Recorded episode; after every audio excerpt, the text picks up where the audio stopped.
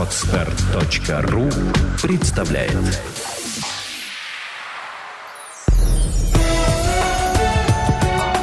Авторский подкаст «Путевое дело. Жизнь без границ».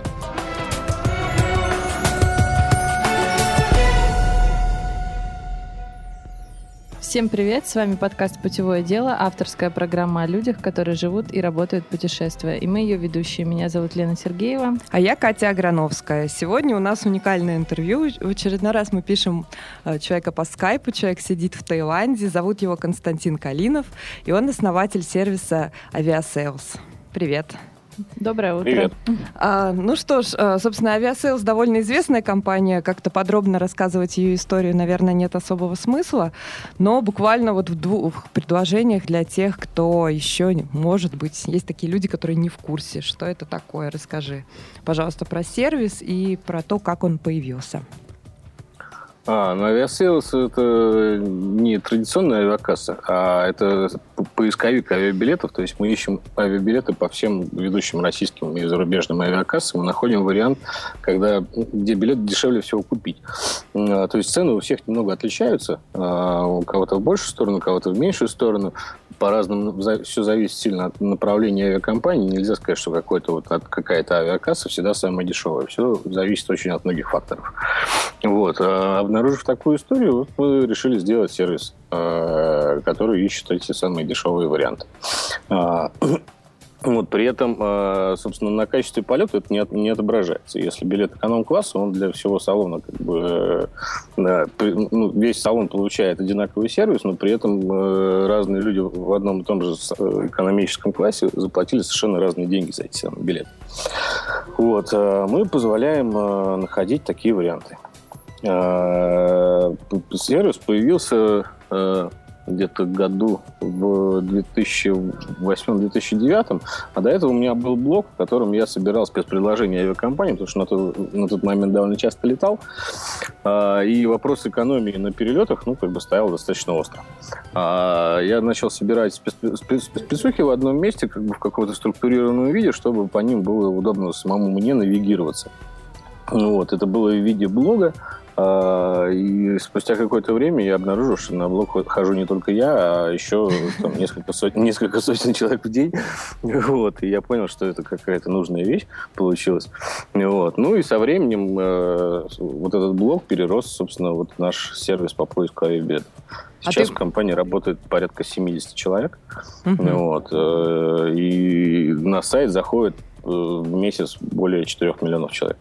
Угу. Ну что ж, хороший уверенный рост. А на каком этапе развития возникло желание переехать в другую страну и почему выбор пал именно на Таиланд? Я, конечно, понимаю отчасти, но вот хочется услышать историю. А, на самом деле все было придумано уже здесь, в Таиланде. Вот. Э, когда-то с женой мы э, свадебное путешествие съездили в Доминикану и вернулись в Россию. Что-то холодно было. Это был октябрь месяц, и мы решили поехать перезимовать в Таиланд. У меня тогда был совершенно другой бизнес. Я занимался телекомом и в основном продажами в телекомах. И, в общем, я не был привязан к какому-то месту дислокации там, ну, в России тем более. Вот. А, и ну, была возможность жить и работать удаленно. А, переехал в Таиланд. А, ну, мы приехали сюда месяца на три, ну, как бы перезимовать. Ну и вот остались уже седьмой год здесь живем. Ну, то есть личные предпочтения, они были первичны, да, при выборе страны и для переезда? Ну, просто как бы так сложилось. Вот и все. То есть, ну, еще какие-то варианты я рассматривал, например, Бали угу. в Индонезии. Ну, решил для себя, что надо какое-то оставить место, куда ездит отдыхать. Ну, собственно, вот там послезавтра туда лечу как раз. Отлично. Константин, а вот э, сейчас тема зимовки, э, которую ты уже упомянул, в теплых э, странах, желательно там поближе к морю, она очень актуальна, особенно для людей, которые тоже имеют какую-то удаленную работу или онлайн-бизнес, который можно вести из любой точки мира. А вот расскажи из личного опыта, а с чего вообще начинать подготовку к такому переезду? И что нужно учитывать? Вот твой личный опыт, какие могут быть, может быть, сложности или нюансы, которые нужно знать? Особенно если команду перевозишь. А, ну, тут с командой это вообще отдельная история. А, если лично переезжать, ну, наверное, стоит сперва порыться в интернетах, да, пособирать какую-то информацию о той точке дислокации, в которой ты, собственно, собираешь, собираешься переместиться. Ну, понять уровень цен, ну, как бы надо понимать, чтобы тебе было комфортно с этим уровнем цен жить, да, угу. там, чтобы доходы твои как бы позволяли да, тебе да, да. Вот, значит, подсобрать какую-то информацию о том, что происходит на месте, как правило, в таких во всех местах есть довольно обширная российская, ну, русская комьюнити. Uh, у них есть какие-то либо форумы, там, либо фейсбучные группы, там, либо что-то такое, да, где, куда можно прийти, собственно, какие-то вопросы позадавать. Но сперва лучше, наверное, все-таки почитать, да, о том, что, что здесь происходит. Вот. Ну и а с командой, ну, тут тоже надо как-то ориентироваться уже на местности. И вот так вот я бы сразу не поехал в неизвестное место и не повез бы туда людей. Вот. Э, у меня был как бы такой момент, мы когда сервис придумали, а у меня как раз ребенок созревал. Вот. Э, и жена сказала, что она хочет рожать в России. Mm-hmm. Ну, это было неправильно, это было неправильное решение, как бы она это уже потом осознала.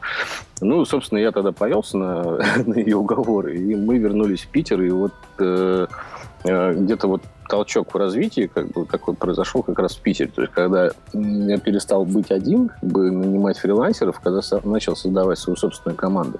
То есть команда у меня где-то в Питере создавалась. Вот. И когда мы переезжали, нас было уже человек семь. Угу. Вот. И, ну, я поехал раньше всех, приехал, собственно, сюда на Пукет. Э, ну, как бы в первую очередь там нашел там с, жилье для, как бы для своей семьи. Вот. Потом озадачился поиском офиса, нашел офис, там закупил там всякие мебель туда, какую-то там какие-то принтеры, факсы, ну, какую-то uh-huh. такую, э, ну, какую-то ерунду такую, которую нужно для, для ведения деятельности, там, да. кресло, ну, все, все, что надо. Вот. А уже после этого как бы переезжала вся команда. Ну, то есть э, задача была не остановить процесс. То есть процесс шел, как бы процесс разработки именно программного продукта. Вот. Если бы люди переехали, э, ну, мы ну, просто остановились там неделю на две. А это было недопустимо, потому что мы очень сильно зависели от тех денег, которые зарабатываем. Вот, инвестиций у нас как не было, так и нет до сих пор. Вот, поэтому мы как бы всегда крутились на свои, и нельзя было остановить процесс. Вот, поэтому я немножко пораньше прилетел, все здесь обустроил, и уже после этого переезжала команда. А вот по стоимости вот. от э, вот, аренды там офиса и вот каких-то таких первоначальных расходов хотя бы в общих чертах можешь сориентировать? А, Либо ну, сказать, дороже мы... это, чем в России ну, или какой нет? Какой бюджет нужен? Ой, это сильно дешевле. Вот сейчас у нас Вилла, вилла больше 700 квадратных метров прямо на берегу моря. То есть у нас когда сильный прибой, там, прибой в стены бьется. О, красота а, какая. И мы, если не изменяет память, за нее платим порядка 120 тысяч рублей в месяц. Ну, что-то такое. То есть это вилла, которую вы используете именно для офиса, как, ну, где вся команда работает, да? Да, да, да. Угу. да. Вот. А по аренде жилья, ну, дешевле, чем в Москве сильно. То есть, э, наверное, за деньги, которые можно в Москве снять какую-нибудь однокомнатную маленькую квартирку, в Таиланде можно снять целый шикарный дом для всей семьи. Ну, шикарный, не шикарный. Ну, до, комфор- для комфортного снять, проживания, да. да? Ну, тут есть, есть как бы варианты там и по 30 тысяч долларов ага. в месяц. Ну, ну понятно, везде есть. Вот. Но, тем не менее, какой-то Э, ну, как бы отдельно стоящий дом можно там тысяч за 20 снять. Угу, отлично. А в чем преимущество жизни в Таиланде и в чем минусы? Потому что, ну, в принципе, о преимуществах мы догадываемся, а минусы какие-то есть? И чем кардинально отличается жизнь в Тае вот для бизнеса? А, ну, вот в плане технических специалистов довольно тяжело нанимать. Да? А, ну, как бы местных нету. Ну, понятно. Ну, как бы они какие-то есть, но не того уровня, который нам бы хотелось. Местные вот. имеется в виду тайцы или русские экспорты? А, русские. Тайцы, тайцы. Вот. А, а, ну, вот в плане наема как бы, российских граждан, ну, вот я говорю именно про технических специалистов, угу. да, с менеджментом все легко, как бы я в Твиттер пишу, мне нужен менеджер. И получаю там 500 вакансий, ой, 500 резюме.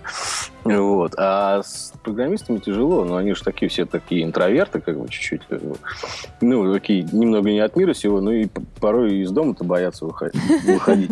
А переехать не то, что в другой город, а в другую страну, еще в азиатскую, тут еще же, они же тут боятся, что тут дизентерия, малярия и все, что вообще вот может быть в экзотическом климате, но это страх вообще очень серьезный. Вот. С техническими специалистами немножко тяжело, особенно в том плане, что мы хотим ну, таких высококвалифицированных и серьезных профессионалов, а это где-то уже люди там возрастом к 30 годам, там жены, дети и все всякие ипотеки и прочие хвосты, кредиты за машину. Вот. И тут вообще ужас, ужас и страх-страх. Не хотят бросать вот. это все и переезжать в тепло, да? Ну, а, боятся, боятся. Ну, как бы там с техническими специалистами идет набор тяжело. Угу. То есть готовы переезжать молодежь, вот, а молодежи с высокой квалификацией, к сожалению, не очень много. Угу. А среди э, фрилансеров, которые уже переехали, нет тоже крутых ребят достаточно, да? Я так ну, понимаю. Ну, они же на фриланс не случайно идут. Ну как, многие идут на ну, фриланс как раз, чтобы просто уехать в теплую страну и работать там, например, с российскими клиентами. В принципе, устроиться на работу там же, в русскоязычную компанию. Ну, лично ну, для меня бы разницы не было бы в этом. Из фрилансеров-одиночек, к сожалению, проблески сознания есть не у многих.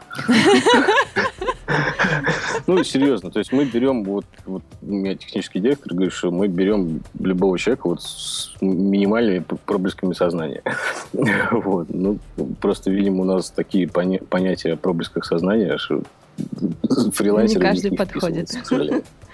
Константин, а вот э, все-таки, да, вот казалось бы, многие люди мечтают о том, чтобы работать у моря, в тепле, но на деле оказывается, что вот такие трудности. И как ты вот пытаешься замотивировать э, ценных технических специалистов на переезд? Как ты их уговариваешь? Или у вас есть кто-то в команде, кто этим занимается спе- специально обученный? А, ну, как бы, а, ну, то есть, если человек прислал резюме свое, ну, видимо, он, наверное, угу. хочет переезжать. То есть, тут идет отсев на стадии бы, резюме. А, да? То есть угу. человек, который боится приезжать, он просто не присылает свой резюме. Вот. Поэтому тут вопрос, вопрос такой не стоит. Вот. Как их замотивировать сюда переезжать. То есть они уже кто-то, кто, кто как бы к нам хочет, они понимают, куда они хотят и что это переезд. Да? Вот. А, ну, кстати, у нас есть офис, офис в Питере, там мобильная разработка, угу. мы туда тоже активно хантим людей. Ну, там переезжать не надо, там все в Питере. Вот. А с теми, кто приехал, у нас очень интересная работа. Ну, действительно, как бы очень интересные инженерные задачи стоят. Вот. Э, ну, а это самое, самое то, что мотивирует программистов. То есть, программистов довольно тяжело мотивировать деньгами, а, какими-то плюшками, а интересной работой, хорош, хорошим коллективом, там, возможностью развития, ну, мотивируется очень хорошо. У нас довольно мало, маленькая текучка за все время из компании. За пять лет уволилось так, так или иначе 8 или 9 человек. Ну, типа О, ну это совсем такие да. показатели можно ну, сказать, из 7, что из 73 все, я считаю, да, что это очень круто. Да, очень круто. А вот, э, ну, получается, что все твои сотрудники, они по большей части из России, да? Потому что много, я вот слышала, что многие онлайн-проекты, они э, переезжают э, специально в другие страны, чтобы там собрать специалистов международных, то есть привлечь из разных стран. А у тебя, получается, все-таки больше людей именно из России, да? Или есть ну, какие-то еще? Ну, не тайцы, есть, там кто-то другой. У нас быть. есть еще граждане Австралии. А, ну, и один гражданин Беларуси. Ага. Ну, то есть более-менее все из одной страны, получается, основной ну, коллектив, да? А вот э, к вопросу о команде. Э, ну, вот у вас э, сформировалась достаточно дружная такая и, э, как сказать, дружная и активная команда, и действительно все профессионалы, и потому что я общалась со многими твоими ребятами. И каждый молодой предприниматель рано или поздно сталкивается с вопросом вот именно формирования команды людей, которые заряжены твоей идеей, точно так же, как и ты. И вот э, поделись своим опытом, своими советами по формированию вот действительно такой корпоративного си- сильной, духа. Да, сильной команды людей, которые будут делать с тобой одно дело на одной волне. Слушай, вот когда мне говорят про корпоративный дух, мне э, плохо становится. Нет, э, здесь не корпоративный дух, а как... такой галочку такую, этого надо забанить. Ну, наверное, какая-то там есть у нас корпоративная культура. Может быть, она как раз в отсутствии корпоративной культуры. Вопрос именно, как, э, объединить ну. вокруг себя такое количество профессионалов и, ну, заразить их такой идеей, чтобы они вместе с тобой делали какое-то дело. Есть какие-то Просто это, вот да, личный я опыт не могу какой-то. формализовать этот процесс, потому что он происходит у меня такой нативным образом. Вот. Но сейчас, когда народу становится больше, как бы тяжелее как бы, вот эти, этим всем управлять. Вот. Но пока получается... Ну, ну, я не знаю, это как-то вот ну, Само собой происходит. Вот это держать на кончиках пальцев вот это настроение внутри коллектива. Вот. Ну, иногда приходится ругаться, быть жестким. Ну, а в другие моменты, наоборот, как бы как-то где-то там человека выдернуть, с ним поговорить каким-то отдельным образом. Мне сложно как бы вот это формализовать именно вот в том, как, как я это делаю. То есть э, вот. какие-то советы сложно, да, сформулировать? То есть это что-то ну, внутреннее, ну, какое-то ощущение, сложно, да? ну, Энергетика, надо, наверное, да, просто. Надо уметь общаться с людьми, вот мне кажется, угу. самое главное, да, и просто понимать, как бы, ну, хотелось бы там, человеку, конечно, в голову залезть, понять, что он в действительности думает, ну, или в какой-то момент из него эту информацию каким-то образом выудить. Ну, как-то так. Вот мы недавно наняли э, HR, mm-hmm. который вроде бы призван этим заниматься. Ну, пока вроде получается. HR тоже в Таиланде или в Питере? Да, в Таиланде.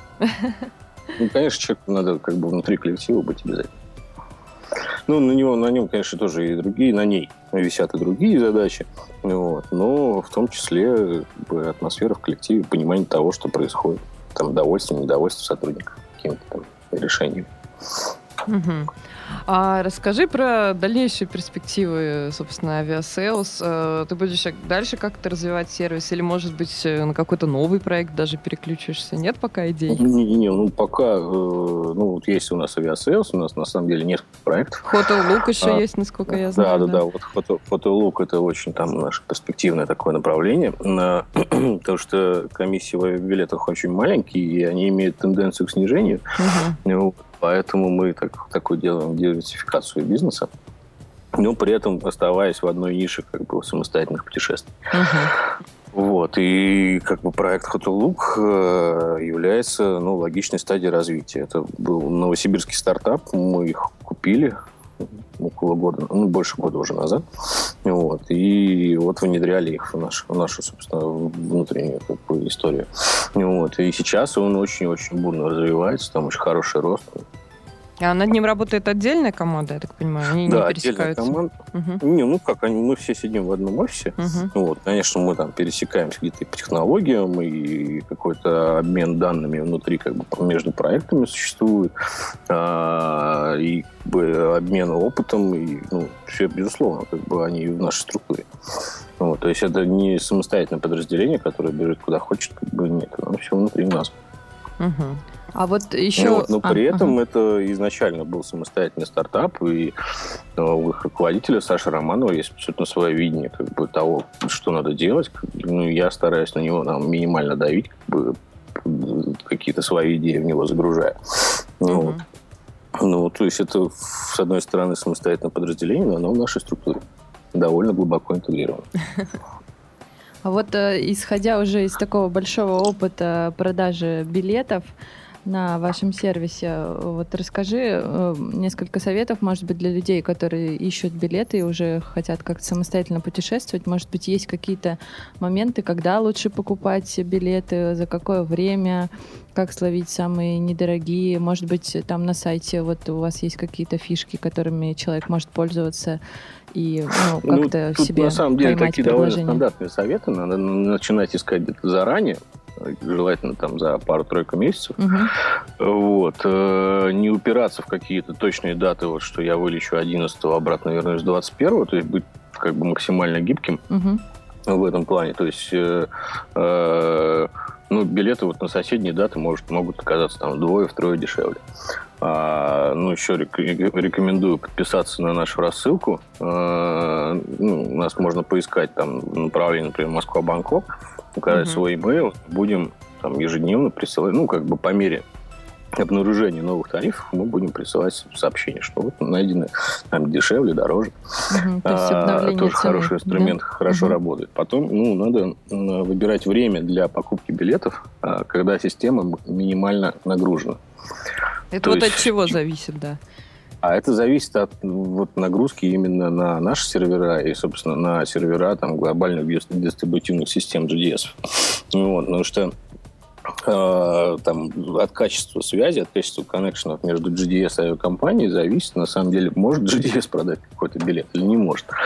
Вот. И когда нагрузка на систему минимальна, э, больше вероятность найти, найти более дешевый тариф. Ого, я не знала про такую фишку. Вот. А это где-то до 11, ну, там, 10-11 по Москве uh-huh. с утра, да, и после там, 9, наверное, там, Вечера, Даже да? уже после, после 12 вечера. Ух ага. ты! То есть вот. ночью и с утра, получается. Ночью Будем и с утра, да. Это как бы, э, ну, больше шансов, скажем так. А, потом есть дни недели, когда а, есть вероятность найти самый дешевый, ну, самый дешевый вариант. Там, среда-четверг. Мы тут сидим и записываем. Что вот в выходные как бы авиакомпании немного поднимают цены. То есть это именно покупка в среду, в четверг или полет в среду, вот, в четверг? Вот и вылет, и покупка, и ага. возврат. Среда, четверг. То есть там, а, ну, как бы понедельник э, бизнесмены летят э, по своим делам, э, там, либо они там возвращаются от семьи там, к своему бизнесу, либо летят в командировки, в понедельник там, высокие тарифы. Пятница то же самое. То есть они как бы возвращаются со своих там бизнес-поездок или там возвращаются к семье, тоже высокие тарифы. Плюс там пятница вечер, суббота утро – это полеты на уикенды. Э, тоже как бы тариф чуть повыше. А там, вторник, среда, четверг э, это дни там, минимальной загрузки. Ну, как uh-huh. там, тоже не минимальная, но она пониже, чем э, понедельник, суббота, воскресенье и пятница. Поэтому вылеты там среда-четверг, они оптимальны. Ага, интересно. Вот это момент. очень ценный совет. Да, Спасибо я думаю, большое. что мало кто про него знает, и вот мы даже тоже первый раз услышали.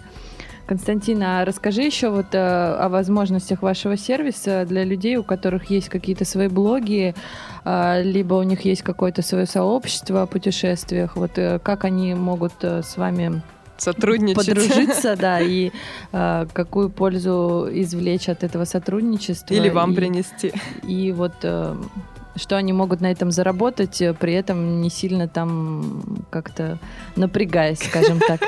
Нет, ну не сильно напрягаясь не получится заработать. Ну я имею в виду, когда у них уже есть аудитория своя, уже сформировавшаяся, и они там с ней как-то общаются каким-то образом? У нас есть партнерские программы, а, в рамках которых мы делимся от 50 до 70 процентов нашего дохода э, с теми мастерами, с теми партнерами, которые приводят к нам покупателей. Вот, то есть э, вы на своем сообществе, на своем блоге, на своем сайте можете разместить там нашу форму, нашу форму бронирования билетов. Если человек воспользуется, если ваш клиент воспользуется этой формой, забронирует билет, мы с вами поделимся нашей комиссией. А, ну, по авиабилетам я сказал, там, от 50 до 70 процентов. Тут зависит от объемов и от формы сотрудничества. То есть, если это частное лицо, это 50 процентов. Mm-hmm. Если это юридическое лицо, это, ну, или индивидуальный предприниматель, ставки начинаются от 60%. Ну, то есть мы хотим всех людей вытащить в белое поле, uh-huh. чтобы люди работали легально. Вот. А сейчас по отелям до 1 января у нас действуют акции, мы делимся 90% нашего дохода. Ну, ничего. Ну, то есть, то есть мы как бы разгоняем наш отельный продукт вот, и сделали такую промо-компанию. А вот расскажи, э, вот 50, 70, 90 процентов это от вашей комиссии, а сколько в среднем составляет э, в процентах доход вот от э, стоимости, например, бронирования билета и бронирования отеля, чтобы человек ну, понимал ну, вот порядок цифр? По билетам э, комиссии где-то от 2 до 2,5 процентов, ну там зависит, зависит от того, там какое агентство, но с агентством угу. комиссия чуть повыше, там если мы работаем напрямую с авиакомпанией, Там по некоторым авиакомпаниям она может быть ноль, например, по лоукостерам. Вот. По другим авиакомпаниям там может один быть процент, может быть, ну, а может быть какая-то фиксированная сумма, там типа 5 долларов за продажу. Ну, тут оно сильно зависит, поэтому мы не говорим как бы про комиссию от стоимости билета, мы говорим про долю от нашего дохода, потому что она такая как бы не, не всегда, ну, не, uh-huh. неоднородная, скажем uh-huh. так. Вот. Ну, в среднем у мастеров получается там где-то 1,6-1,7% стоимости билета. Ну, если брать там общую картину по всей системе. Примерно такое как бы, соотношение. А в отелях там тоже сильно комиссии разнятся. Они могут там от 3% там, и до 10% от стоимости отеля быть. И то, что тоже зависит там, и от OTA, и от э, самого отеля. Там, по российским отелям она может чуть повыше быть, по зарубежным чуть пониже.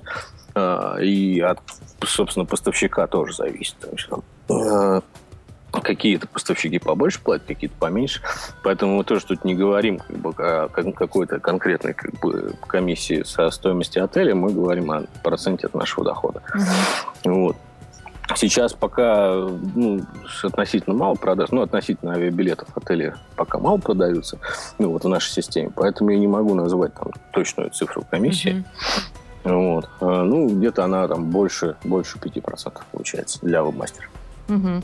А вот э, э, просто люди так сейчас услышали, наверное, 1-2%, это вроде как от стоимости билета не так много, но вот э, э, расскажи, э, сколько примерно процентов составляет вот именно партнерское сотрудничество с веб-мастерами от э, оборота Aviasales, чтобы люди понимали, что это может быть действительно неплохой доход, если э, брать вот именно объемом.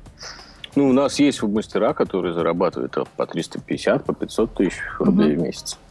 Ага, а, то есть ну, есть, да, такие примеры?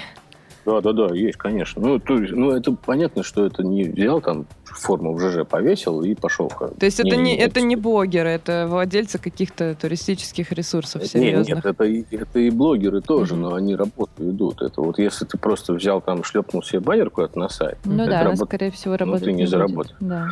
Вот, соответственно, надо каким-то образом там своим а, читателям рассказать о том, что есть Aviasales, что почему это выгодно, почему это удобно, а, и смотивировать э, своего читателя прийти и забронировать билет именно здесь. Но угу. это, это работа, это вот та, то время халявы, когда ты вешаешь баннер потек доход, они где-то в 90-х остались вот эти времена. Вот. Сейчас этого нет. Ну, понятно, что есть там серьезная конкуренция за покупателей. Покупателей билетов не так много в России порядка 7 миллионов человек всего летает, поэтому это такая аудитория, которая, с которой еще надо поработать. Uh-huh. Вот. Ну, а, тут здесь очень есть большой потенциал, э, потому что э, онлайн, ну, доля онлайн продаж авиабилетов сейчас оценивается там разными, э, в разных источниках от 15 до 20 процентов всего от всего рынка продаж авиабилетов. То есть остается где-то 80-85% людей, которые пока покупают билеты, ходя в авиакассы пешком. И вот этим людям нужно доносить то, что в онлайне покупать удобнее, безопаснее и проще. И дешевле. И дешевле, и, в общем-то. И, и, и, и дешевле, да, потому что в авиакассе сидит все-таки женщина какая-то. А, и ну, труд физического человека стоит гораздо дороже, чем труд нашей железяки, которая обслуживает 4, 4 миллиона человек в месяц. Мы бы женщине напаслись. Ну да, ну да. Ну, я могу сказать из личного опыта для наших слушателей небольшой комментарий по поводу партнерской программы. Я сама с удовольствием пользуюсь вашим сервисом как партнер, но у меня, поскольку небольшое сообщество, то мне там пока не очень много удается зарабатывать, но тем не менее я общалась со многими блогерами, которые тоже вот так вот говорили, что вот мы встроили форму а, на сайт а, поиска, и у нас что-то ничего не зарабатывается. В общем, а, мой совет, э, как я делаю в своем сообществе, это действительно это работа, это занимает много времени, но это дает хорошую отдачу, когда вы сами находите какие-то вкусные, скажем так, варианты по цене, а, либо какие-то спецакции, вот э, распродажа очень часто бывает билетов, а, либо ну, там какая-то интересная цена на перелет.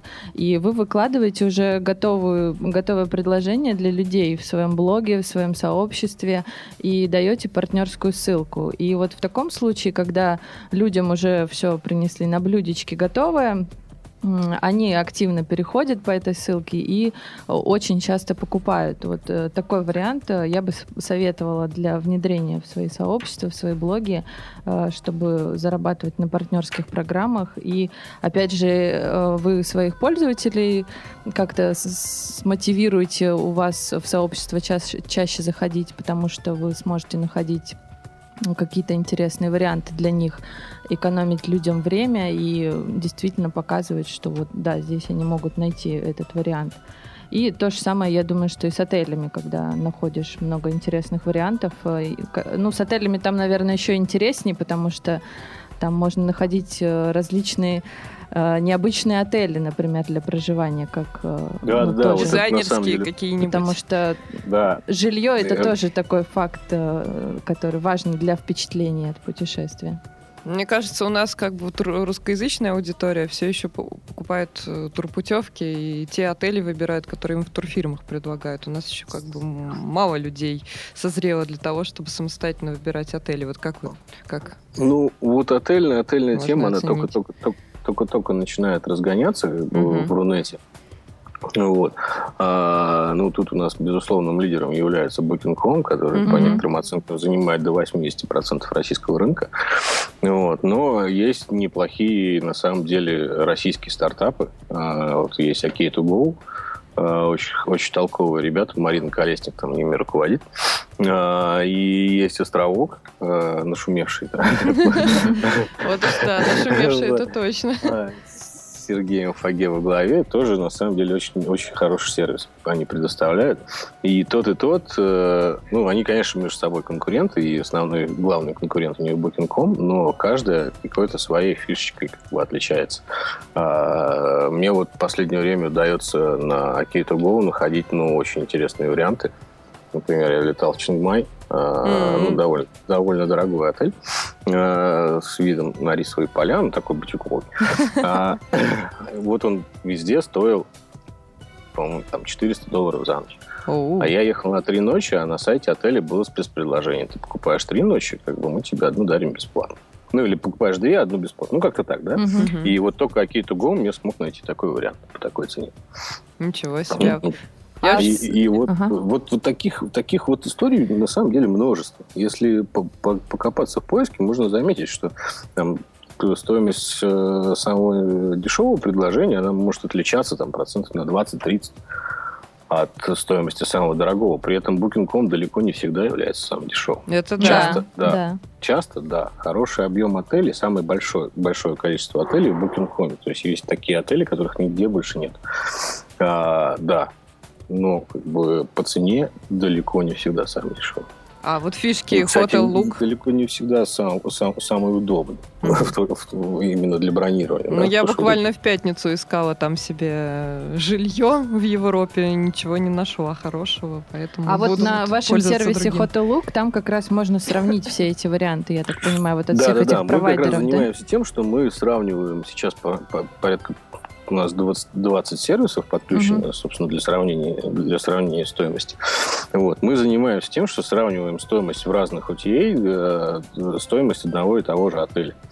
Вот. Ну и плюс комбинируем э, разные ну, предложения от разных поставщиков, и у нас ну, получается максимально большая база этих uh-huh. отелей. Ну вот. да, это очень ну, удобно в одном месте все раз зашел и нашел. Ну, ну, пока все это, все это только начинает развиваться, то есть там еще здесь у нас довольно серьезная работа с базой ведется, с этих, из базы поставщиков, из базы отелей. Вот. Э, и сервис, ну вот он, можно сказать, там месяц назад он вышел из беты. Угу. Да, то есть до этого это была такая бета, на которой мы еще очень много чего тестировали.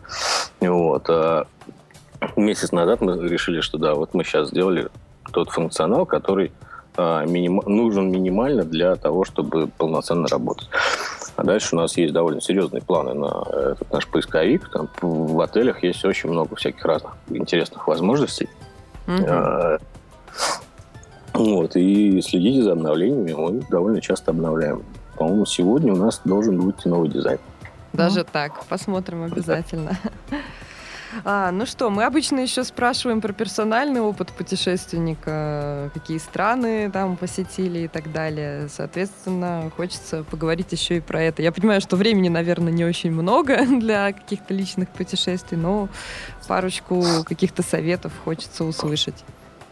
Ну вот с рождением ребенка, к сожалению, стало тяжеловато, да, потому что ну, поначалу его было страшно оставлять тут одного с няней, Мгм. вот, э, и он, ну, как бы он там не хотел, ну, что- ну, сейчас вот с этим полегче стало, он бы А сколько сейчас лет ребеночку? А, ну вот э, четыре будет через неделю. Ага. То есть можно уже, в принципе, с собой брать. Не, ну мы и с собой таскаем, но пока тяжело. Вот я тут с ним летел из э, Питера сюда на Пукет, ну это, Мгм. конечно, там аэропорт для него как огромный спортзал.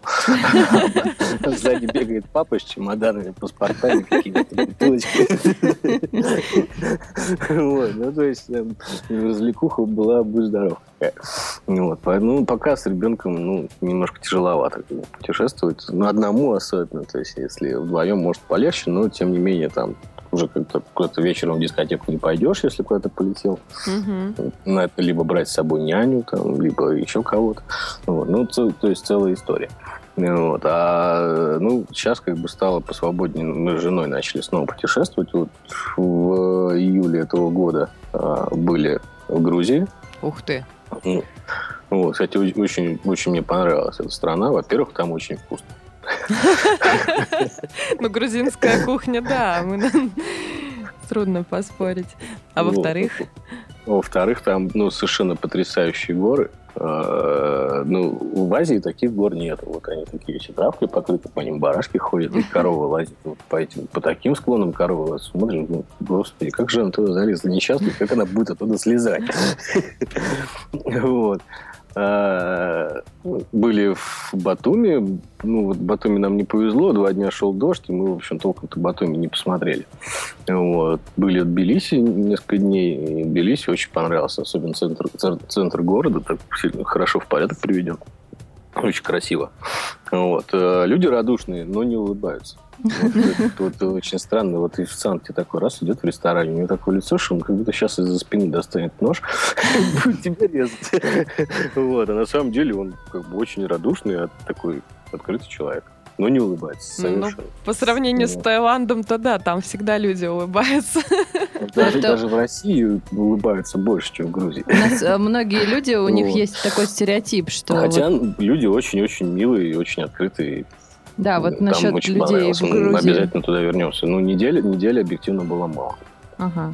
То есть там очень много красот, которые стоит посмотреть и побольше времени уделить, да, этому путешествию. Ну, там серьезно можно поездить, и из Тбилиси можно поехать на запад, на юг, на восток, то есть куча направлений, вот в эти горы залезть. Ну, красота просто потрясающая. Мгм. А там Мгм. безопасно сейчас?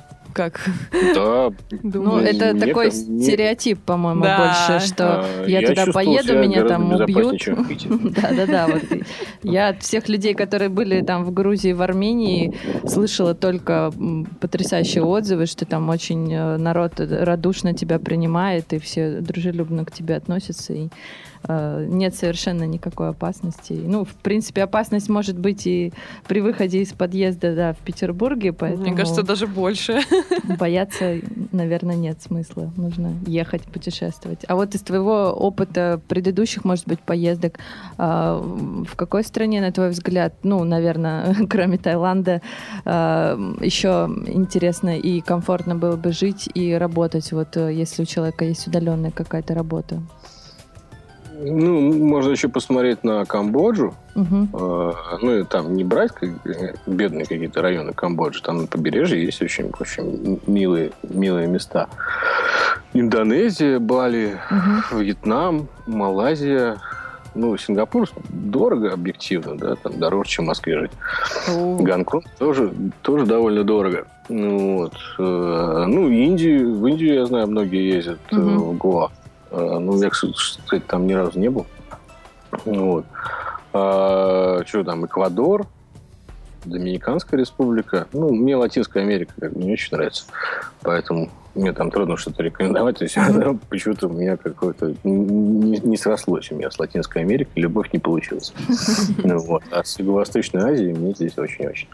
Вот. Ну и в общем, э, если не брать там Сингапур и Гонконге, то почти все страны Юго-Восточной Азии такие достаточно гостеприимные. Uh-huh. Вот. Ну, Бирма, наверное, не получится, потому что там и с интернетом проблемы. Там, вот. да, и совсем, по-моему, проблемы и со сотовой связью тоже вроде бы. Не, ну, не, не, не, сотовая связь там есть. Уже есть, да? Место, да. Вот, ну, тут наши знакомые с полгода назад поставили там первый банкомат на всю страну. Цивилизация захватывает. За карточкой там что-то как-то. Я там просто была год назад, мне показалось, что там вообще ничего нет. Совсем все глухо и ну, дико. Там вроде сейчас с этим, с военным режимом они так подразобрались, там подуспокоились.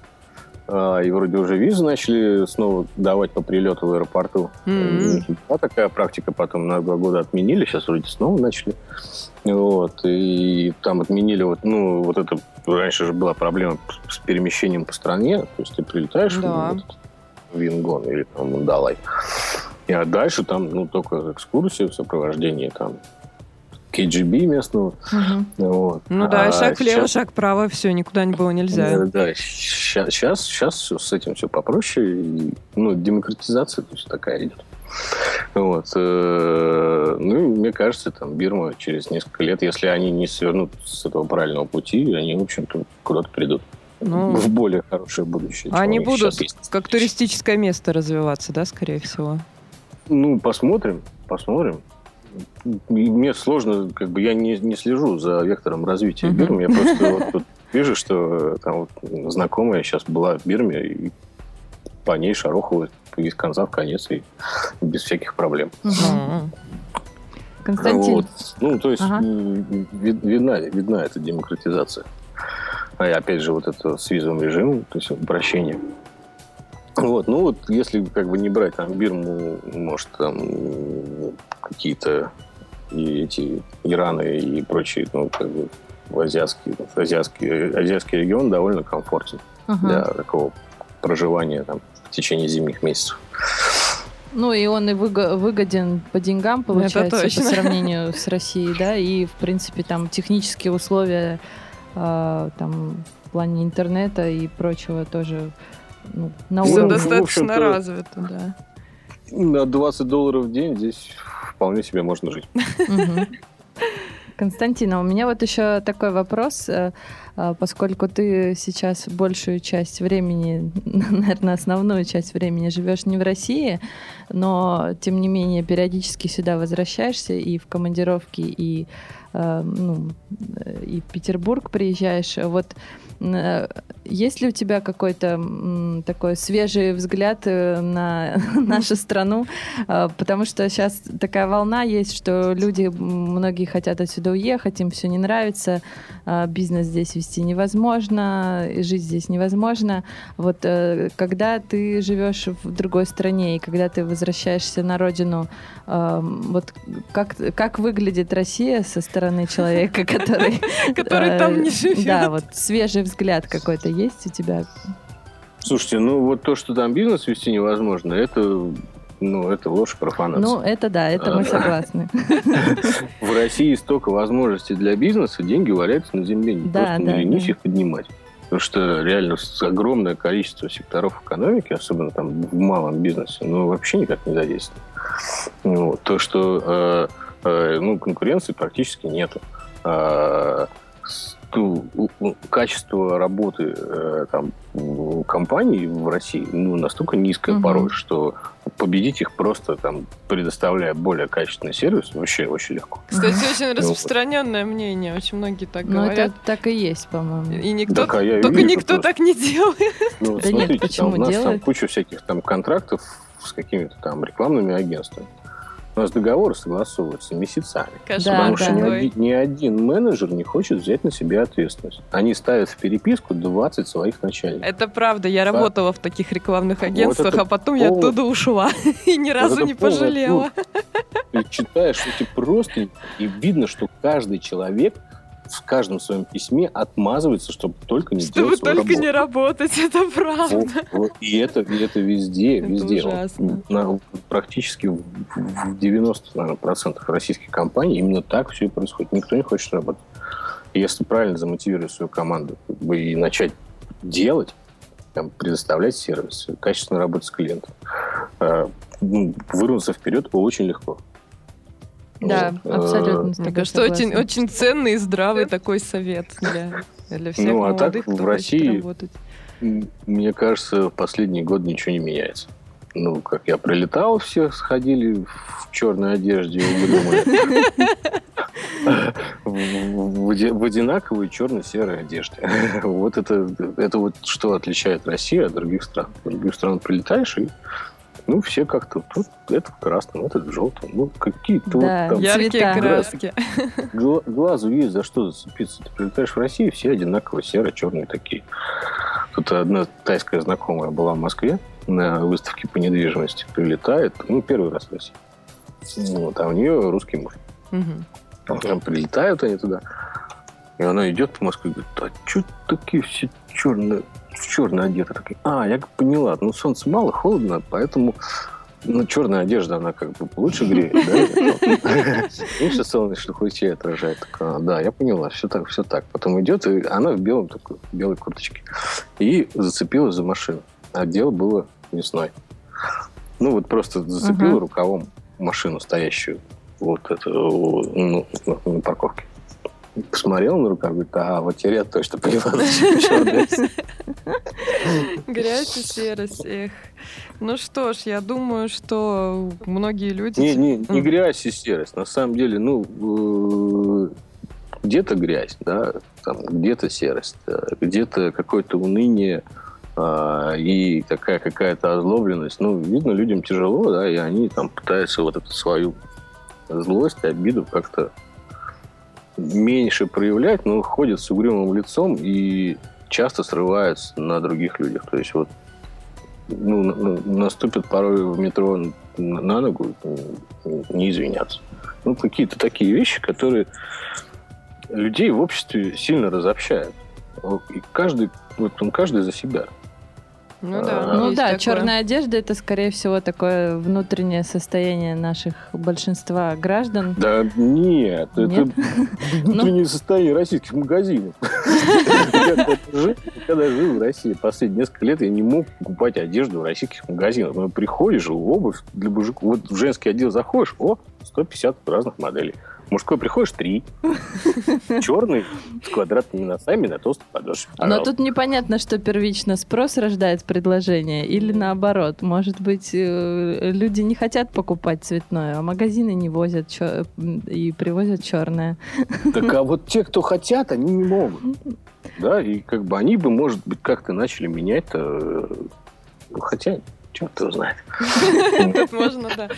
Нужно интернет-магазины открывать, да. с, э, Нужно больше, больше путешествовать, э, покупать цветные вещи в других странах, привозить яркие краски и как-то р- Слушай, ну если разбавлять. есть возможность, возможность валить, надо валить. Вот я ценный скажу, совет. Там для бизнеса отличная страна, возможностей масса. Для того, чтобы растить детей, я не хочу, чтобы мои дети там росли. Мгм. Ну, я согласна. Я вот тоже не Они- хочу, чтобы мои дети здесь росли. Уни- Уничтожена система образования. Ну, я помню, как я в школе учился, да? Ну, это агрессия внутри детского коллектива, постоянная агрессия. И как бы, ну, там, мы же тебя закаляем для армии. О, да. Ну, как бы и агрессия во всех вот этих вот маленьких вот закрытых коллективчиках постоянно происходит агрессия. Я не хочу, чтобы мой ребенок жил так. А вот, кстати, к вопросу детей, раз уж мы затронули эту тему, просто у многих э, людей э, стереотипы, что вот э, как я поеду с ребенком там куда-то в ту же Азию, да, там вообще непонятно что. А прошлый- где учить-то его, Прошлый да? век, там люди необразованные, вот как же он там, где будет ходить в садик, где в школу, где же он будет учиться. А вот э, расскажи, ну, как там я, обучаются дети? Ну вот, у нас есть такой ну, достаточно сильный стереотип. У меня есть по подруга поводу... дизайнер, она говорит, э, я бы, она причем фрилансер, она могла бы уехать туда, у нее маленький ребенок, она говорит, я не могу, как там, куда я его отдам, в садик там что ли, там же нет русских садиков. Ну, во-первых, э, русский садик и не нужен, там, у меня сын говорит по-русски, по-английски, наверное, еще по-тайски говорит, я просто не могу проверить, говорит ли он по-тайски ну вот, он ходит в интернешнл садик. Э, там в садике запрещено говорить по-русски. Там много русских детишек. Ну вот, ну плюс как бы много там иностранных детишек, китайских в том числе. Вот. А в садике с ними общаются только по-английски, даже русские преподаватели.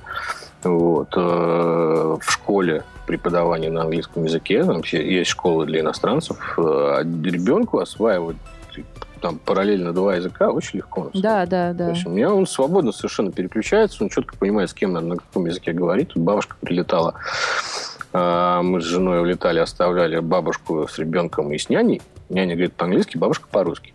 Угу. Бабушка ни слова по-английски вообще. Ребенок переводит от одной к другой. Потрясающе. Четыре года, да? Да, мне кажется, тогда как раз... Еще три, тогда еще три было, это год назад почти был. Для детей как раз это очень э, круто куда-то вот поехать и пожить в интернациональной среде и расширить свой кругозор, сознание, выучить языки, и в итоге это будет только в плюс. Ну, а дальше у меня тут в школу пойдет, а здесь во всех школах обязательно китайский язык. Ого, вот это классно. А, то есть э, да. граждане ну, других государств, по идее, могут своих детей отдавать в школу? Или это частные школы? Как вот этот ну, процесс тут, происходит? Ну, тут разные. Тут есть государственные школы, ну там, наверное, все по-тайски приведут, я просто не знаю.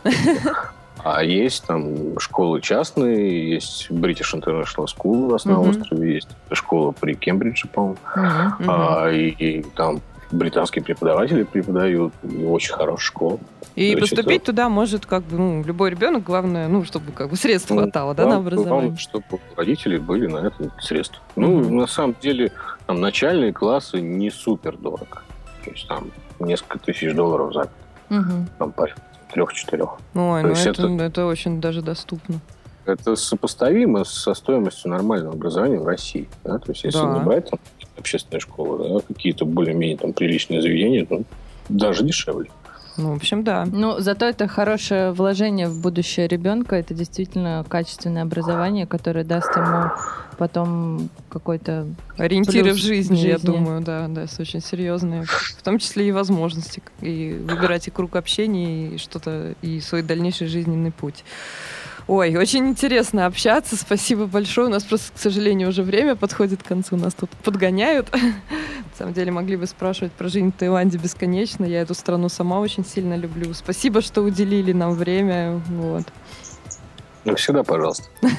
Спасибо большое, Константин за интересную Спасибо беседу вам. и интервью для наших слушателей. Да, желаем да, успеха и развития проекта. Будем следить за новостями. Ну, а мы прощаемся с вами, дорогие слушатели, до следующих подкастов. Пока-пока. Пока.